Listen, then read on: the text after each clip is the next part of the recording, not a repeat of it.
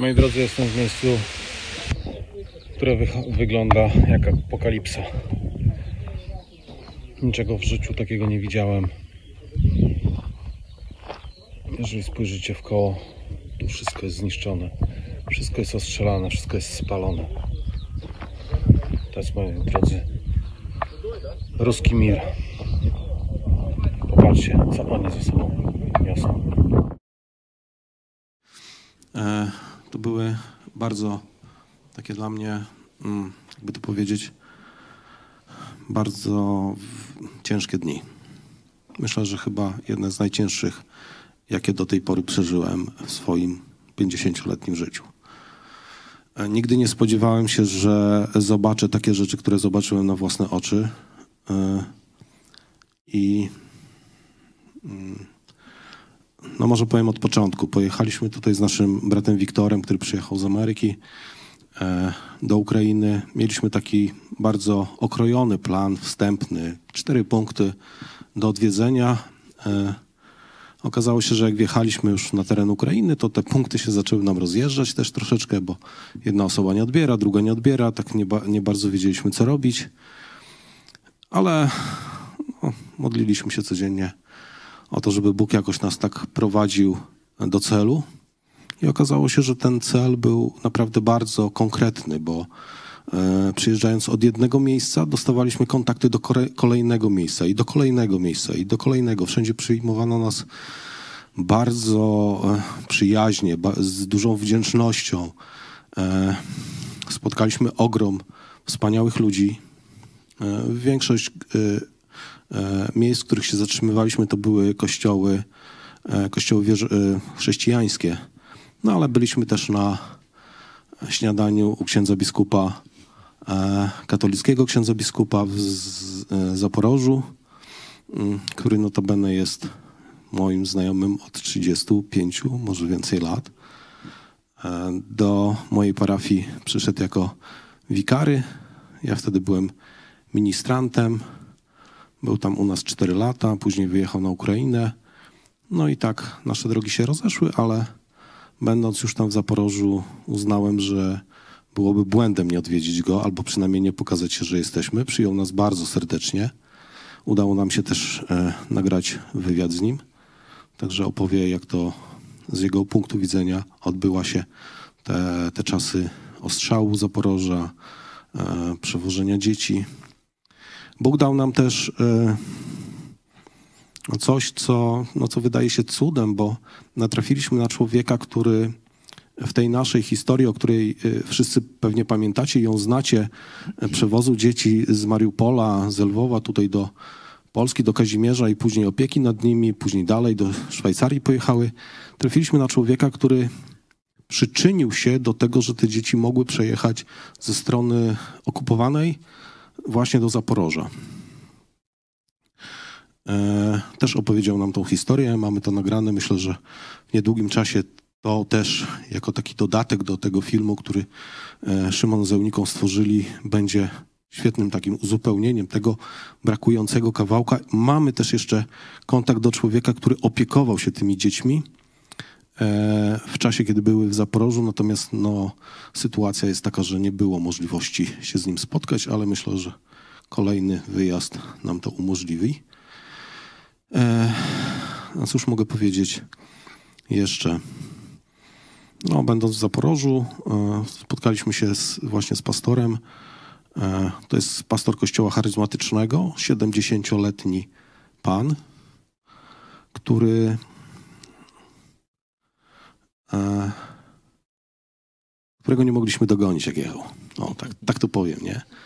E, po prostu bardzo, bardzo energiczny człowiek. E, przez bardzo długo, z racji tego, że on ma dość szerokie kontakty, e, miał i po jednej, i po drugiej stronie, przez długi czas zajmował się przewożeniem e, zwłok.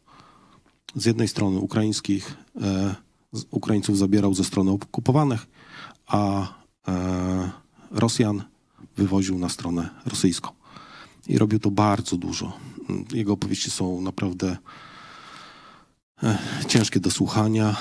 Nie o wszystkim może mógł nam powiedzieć Znaczy, w naszych takich relacjach opowiedział nam bardzo dużo, natomiast nie wszystko jesteśmy w stanie wam przekazać i powiedzieć. Nie wszystko też nagraliśmy, ponieważ te rzeczy pójdą dopiero po wojnie, ponieważ tam sytuacja jest taka, że osoby, te, które się mocno angażują, są cały czas namierzane, podsłuchiwane przez Rosjan, e, inwigilowane. E, Także oni też nie bardzo opowiadają o niektórych rzeczach, które się tam dzieją. Ale mówię, kontakt mamy, także wojna się skończy. Prawdopodobnie wykorzystamy to wszystko, żeby świat się o tym e, dowiedział. Oczywiście korzystając e, z tego, że spotykaliśmy tak wiele osób, e, dzieliliśmy się tym wszystkim, to co my tutaj robimy, tą naszą historią, te nasze dwa filmy, które zostały nagrane, poszły naprawdę w bardzo szeroki eter. Oddźwięk też jest dość duży. E, Spotkaliśmy kilku takich pastorów, którzy biorą czynny udział w wojnie. Jeden cały czas, jeden jest kapelanem, znaczy jest e, szefem takiego batalionu Mariupol, kapelanów. Tutaj też mamy kontakt do tego, żeby być może nagrać, jeżeli będzie miał chwilę wolną z nim, jakiś wywiad już tutaj z naszego poziomu przez internet. Spotkaliśmy też w Kijowie e, człowieka, który zajmuje się, też jest wierzącym, był pastorem. W chwili obecnej już od 14 roku cały czas na froncie zajmuje się, on akurat zajmuje się e, wywożeniem, jest takim e, ratownikiem medycznym, który wywozi rannych spod ostrzału. E, Także też dość, e, no tutaj Wiktor przywiózł mu rzeczy, o które prosił, mm, które są bardzo, bardzo im pomocne w niektórych rzeczach. No i będąc w Zaporożu, e, dostaliśmy jeszcze tam od naszego pierwszego znajomego pastora, który tutaj nas odwiedził, pastora Włodzimierza z Brodów, dostaliśmy kontakt do takiej misji, która znajduje się w e, takiej miejscowości. Mm, Wiktor, podpowiedz mi, bo zapomniałem. A, zapomniałem, ale jak sobie przypomnę, to powiem. Aleksandrii. W Aleksandrii to jest tak mniej więcej e, w połowie drogi pomiędzy Zaporożem a, a Kijowem. Tam przenocowaliśmy, zostaliśmy przyjęci bardzo serdecznie. Oczywiście długie rozmowy. e, Do wieczora raniutko wyjechaliśmy w stronę Odesy. Mm, Ja mówię Odessa, natomiast dla szacunku dla naszych braci z Odesy powiem Adiesa. Bo tak mówili odescy Żydzi i oni sobie tak to e, przy, przyjęli i jak się dowiedziałem, jeżeli ktoś mówi inaczej, to od razu wiedzą, że przyjechał skądś tam. E, trafiliśmy do cerkwi, do kościoła, to się nazywa Odejska Narodna Cerkwa. E, dość duży kościół, bo liczący ponad tysiąc osób, e, w tym blisko 800 osób, czyli 80% tego kościoła jest stale zaangażowane w pomoc. Od czasów wojny oni cały czas angażują się w pomoc wszelaką. Doszło nawet do tego, że mer miasta przekazuje pomoc humanitarną, wszelaką pomoc taką, która idzie na okręg Odeski, Mikołajewski i Hersoński, ten, który jest e, e, bez okupacji, właśnie przez ten kościół.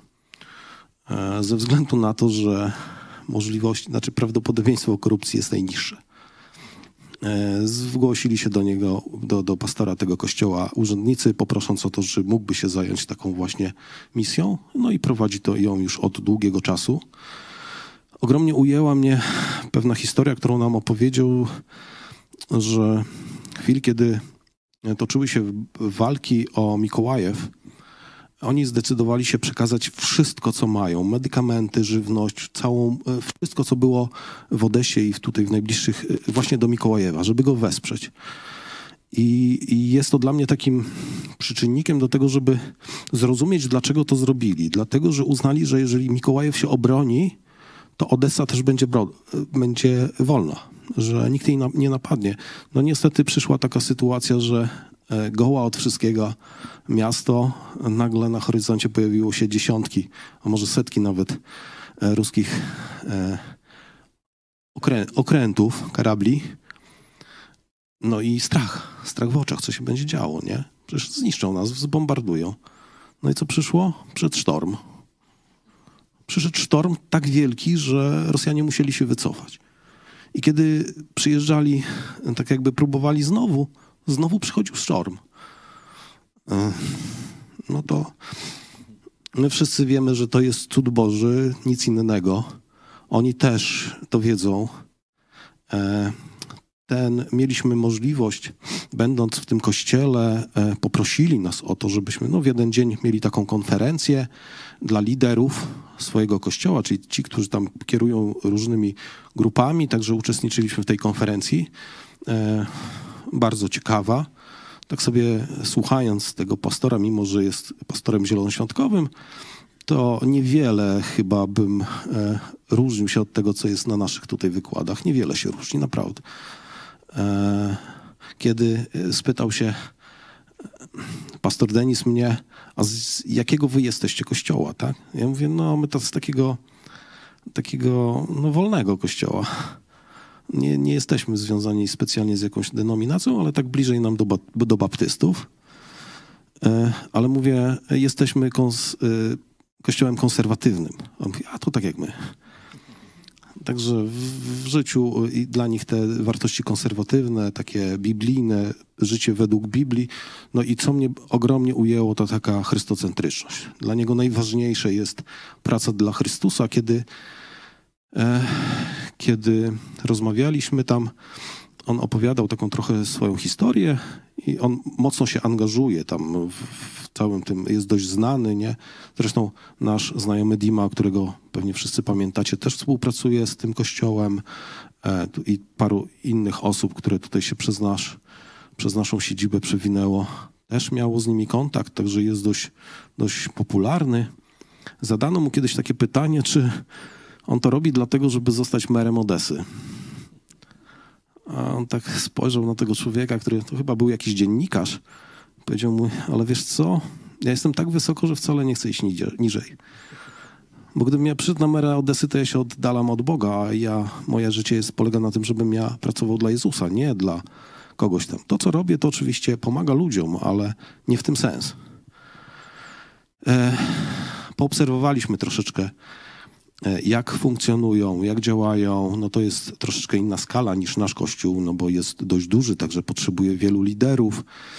E, mm, Poza tym ta praca, którą się teraz zajmują, też angażuje ich bardzo mocno.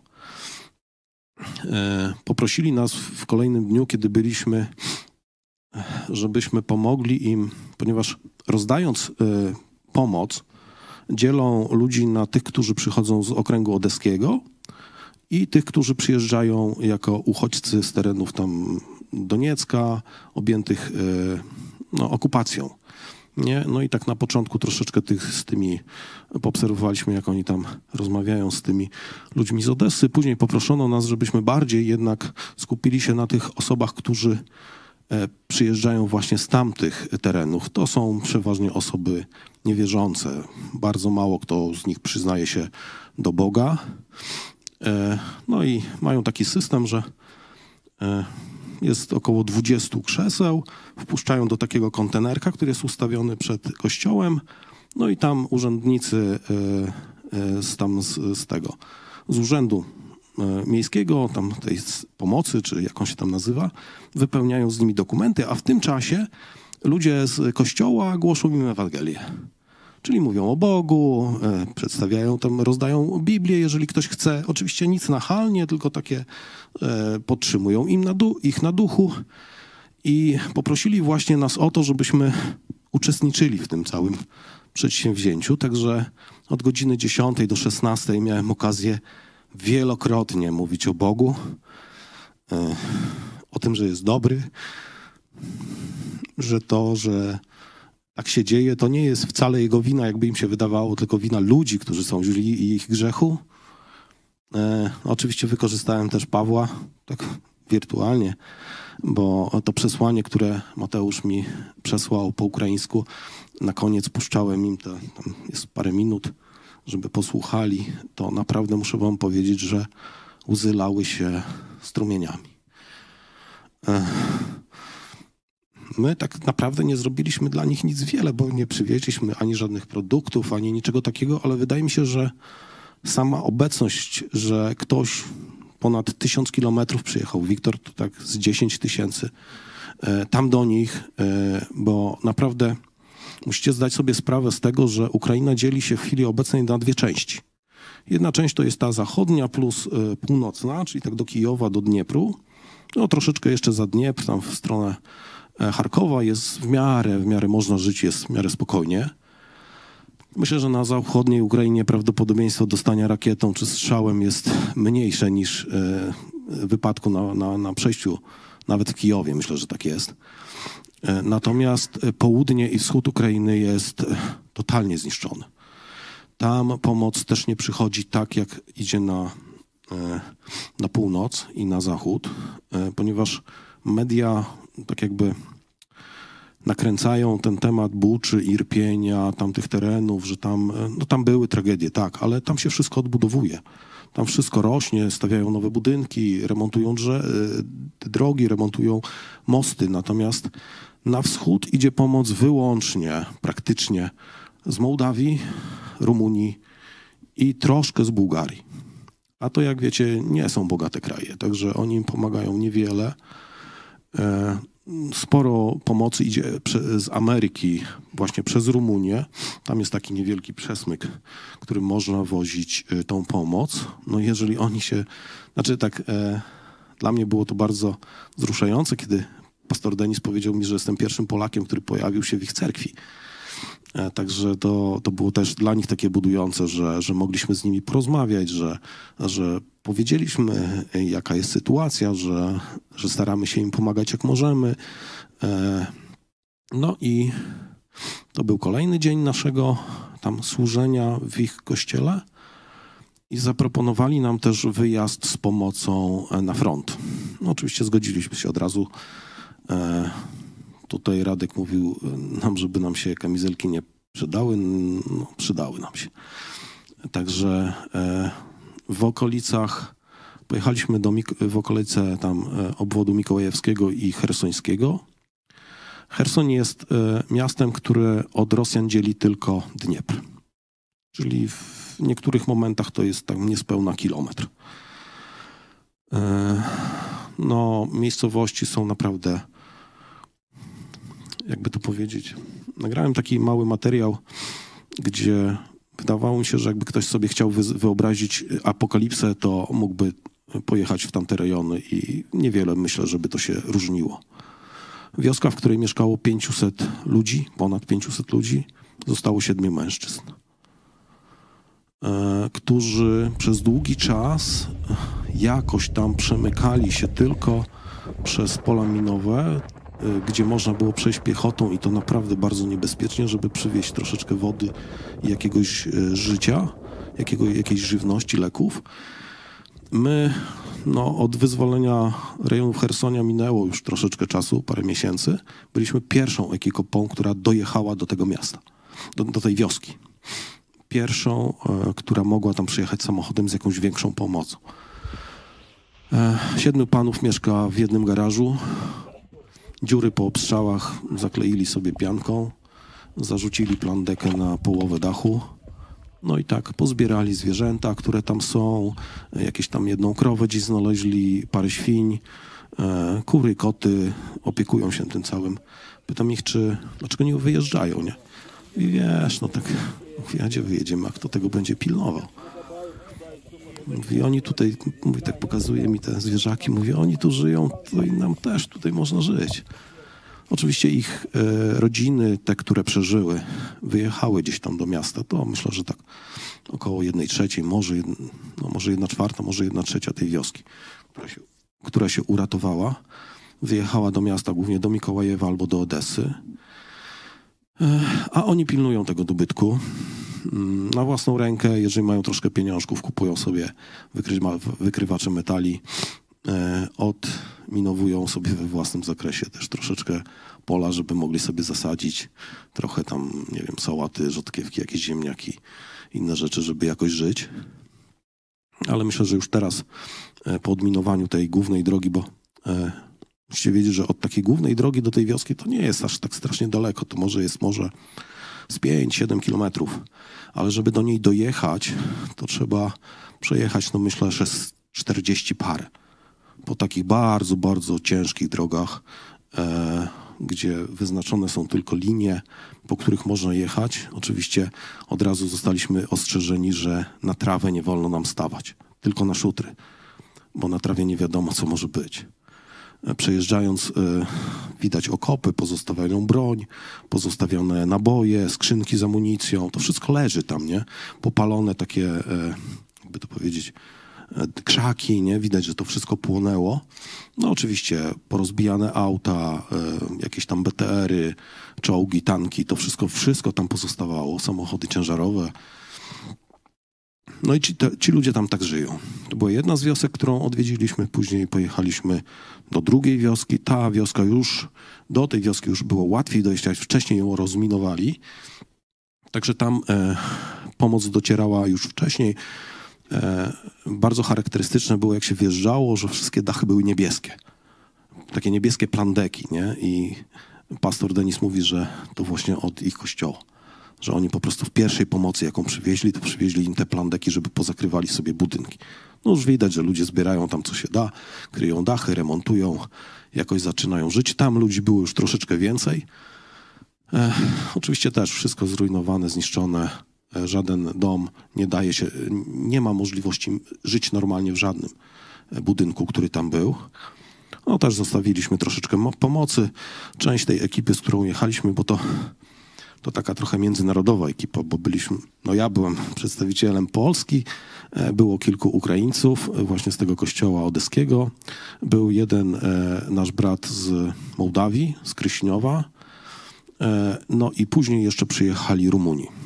Dwoma dostawczykami też przywieźli jakąś pomoc. To była chyba jakaś katolicka organizacja, która przywiozła też jakąś pomoc medyczną tam w to miejsce.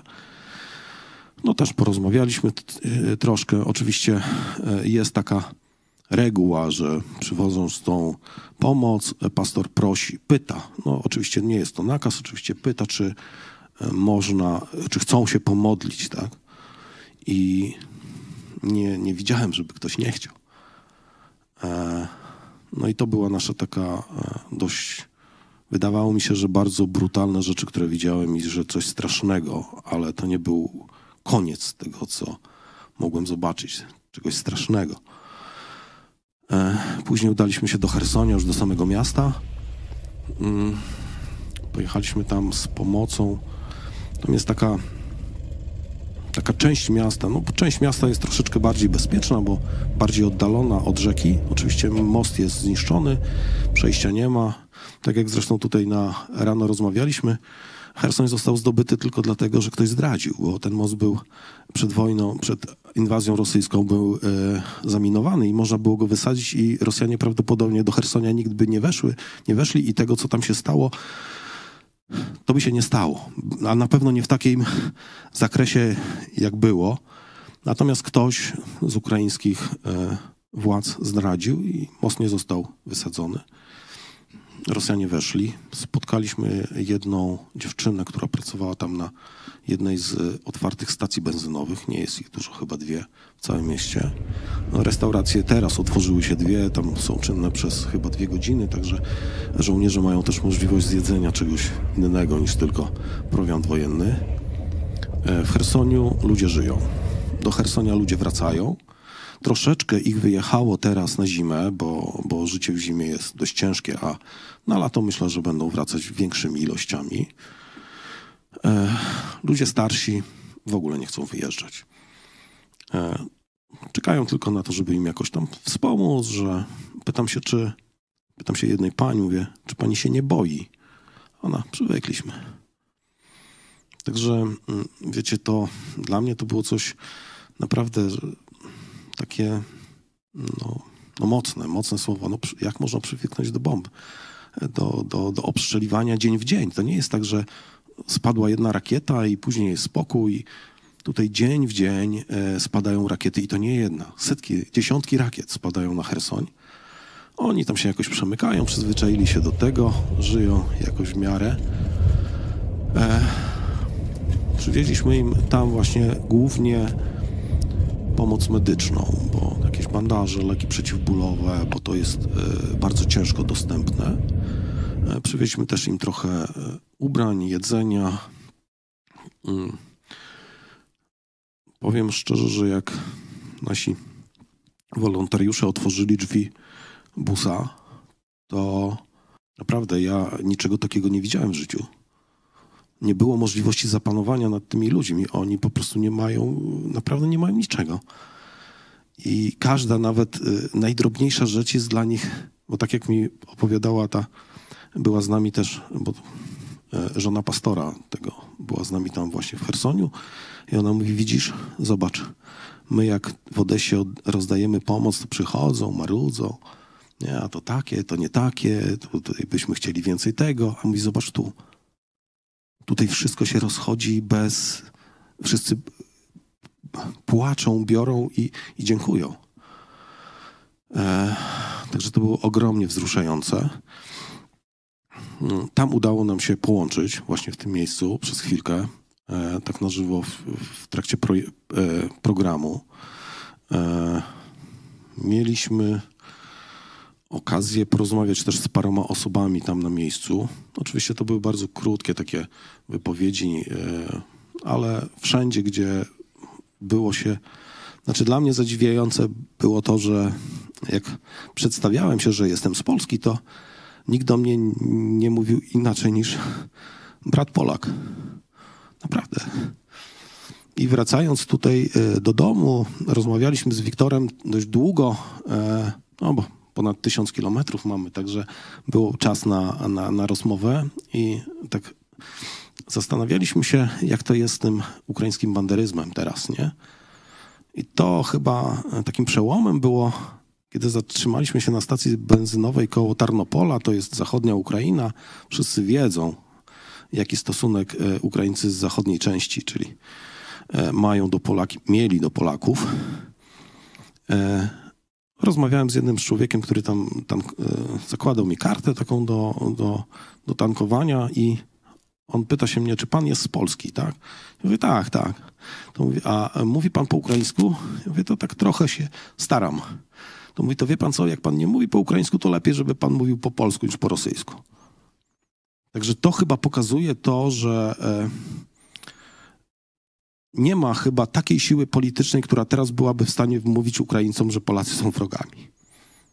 Nikt w to nie uwierzy. Tak mi się osobiście wydaje, nie? I po tym, co spotkałem, co do, sam doświadczyłem, wiem, że, że chyba nie znajdzie się nikt, ktoś, kto teraz mógłby budować na, na takiej nienawiści do Polski i do Polaków.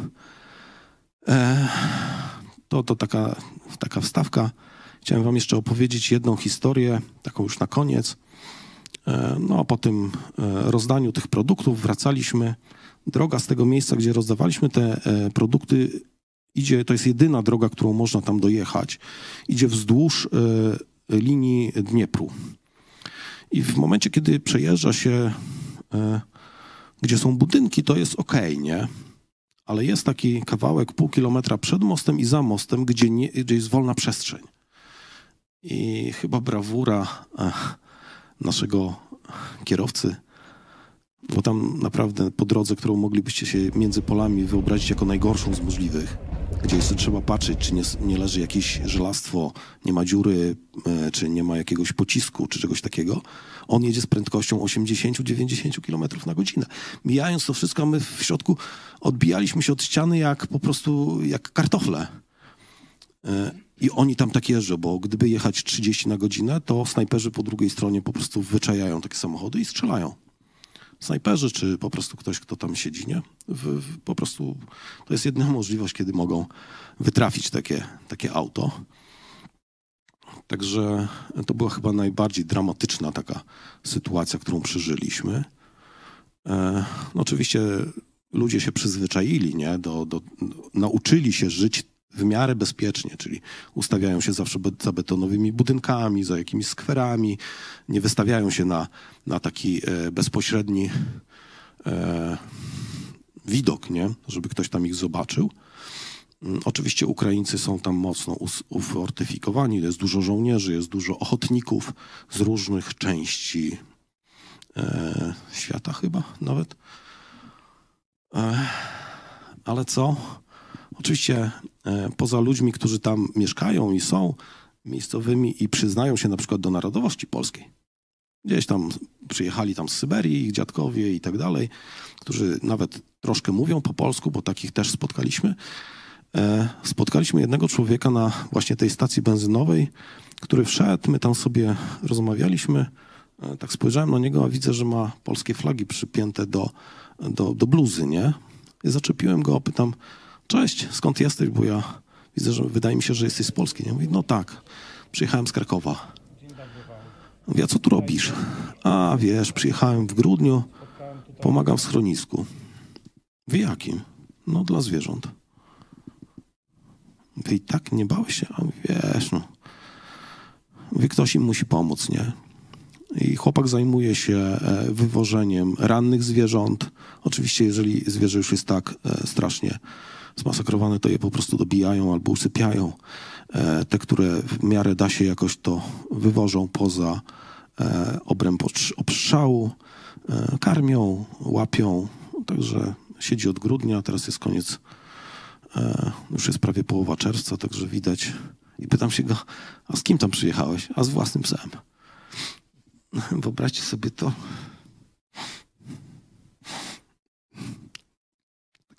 Niesamowite, nie? E, I mieliśmy też okazję, to już taka ostatnia historia, ona może nie będzie do końca pełna, bo, bo tak nie, nie do końca mogę mówić o wszystkim, co, co, co się stało. Spotkaliśmy jednego z pułkowników, e, którzy tam walczą na linii frontu. Facet postoru, postury naszego Leszka, może nawet większy, nie? E, Jego trzej synowie też walczą na froncie. Oczywiście zostało tylko dwóch chwili obecnej. Jeden zginął parę miesięcy temu. E, Facet naprawdę wygląda na obytego z bronią, obitego ze śmiercią, obytego z tym wszystkim. Ale wszystko, co nam opowiadał, opowiadał ze łzami w oczach. I z kontekstu naszej e, naszej rozmowy wyszło tak, że ja właśnie przyjechałem z Polski i tam rozmawialiśmy o niektórych rzeczach, o takiej pomocy, jak to wszystko się odbywa. I tak już zbieraliśmy się do, e, do wyjścia e, do samochodu. On mówi, wiesz co, chodź ze mną. Mówi, chodź, coś ci pokażę. No i ja, pastor Denis i, i Wiktor e, zabrał nas w jedno miejsce, gdzie mogę tylko powiedzieć, że gdybym miał tam trafić, to wolałbym umrzeć.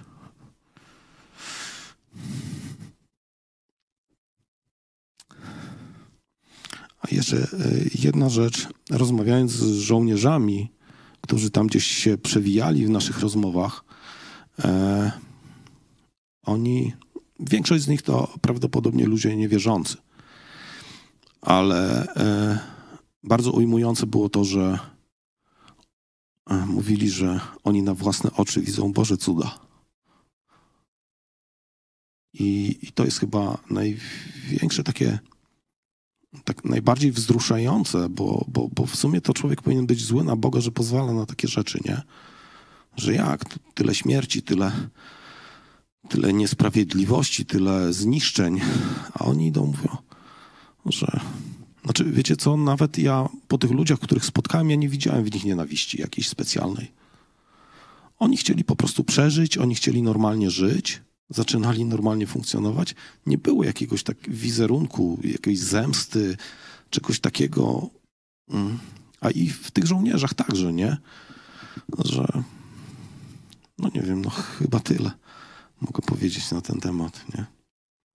Tam jeżeli ktoś będzie chciał coś się dowiedzieć czy coś, to, to może, może coś tam powiemy jeszcze później. Dzięki. Za tę relację. Wiem, że wielkie przeżycie to dla ciebie i dla e, Wiktora. Chcieliście, no to teraz to was zmieniło. To już nie, nie jest to samo, bo zobaczenie tego na własne oczy y, to, to człowieka zmienia, bo to jest kontakt ze śmiercią, z, z, z okrucieństwem największym w naszej historii praktycznie. Znaczy, ja powiem tylko to, że to, co Pawle powiedziałeś, czy ktoś rano wstał i się uśmiechnął, to ja się uśmiechnąłem. No, Naprawdę. Bo jest za e, co dziękować. można Bogu dziękować, że żyjemy w takim kraju, e, w bezpiecznym kraju, że i wiem, że jeszcze bardziej będę robił wszystko, żeby e, ludziom uzmysławiać, że Ukraińcy nie wojują tylko za siebie. Bo to jest chyba najważniejsze przesłanie tej całej, tego całego naszego wyjazdu, bo tak jak Wiktor tutaj powiedział, ta horda się nie zatrzyma. Ona się nigdy nie zatrzyma. Jeżeli tylko będzie miała możliwość pójść dalej, to pójdzie. Dziękuję. I dziękuję Dzięki. Bogu, że bezpiecznie nas przeprowadził przez tą drogę. Dziękuję Bogu, że dał nam możliwość poznać tyle osób tak przyjaznych. E, myślę, że te kontakty nie zostaną jakoś zmarnowane. Będziemy tutaj jeszcze pewnie z pastorem rozmawiać na ten temat. E, Może wykorzystamy też jakieś pomysły, które oni realizują. Także dziękuję. Dzięki, że daliście świadectwo.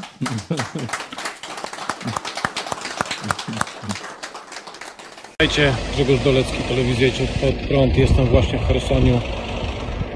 Tu, niedaleko. Zaraz Wam postaram się to pokazać. Za tym budynkiem, który tutaj widzicie, tym rozstrzelanym budynkiem, tymi schodami jest rzeka i za tą rzeką już są okupanci. Tam stacjonują wojska bandyckiej Rosji. Przyjechaliśmy tutaj w okolice Hersonia do samego miasta z pomocą humanitarną.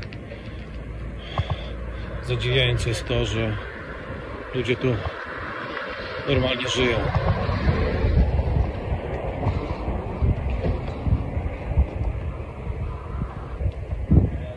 Jesteśmy tutaj razem z naszymi braćmi z e, Odyskiej Narodnej Cerkwi i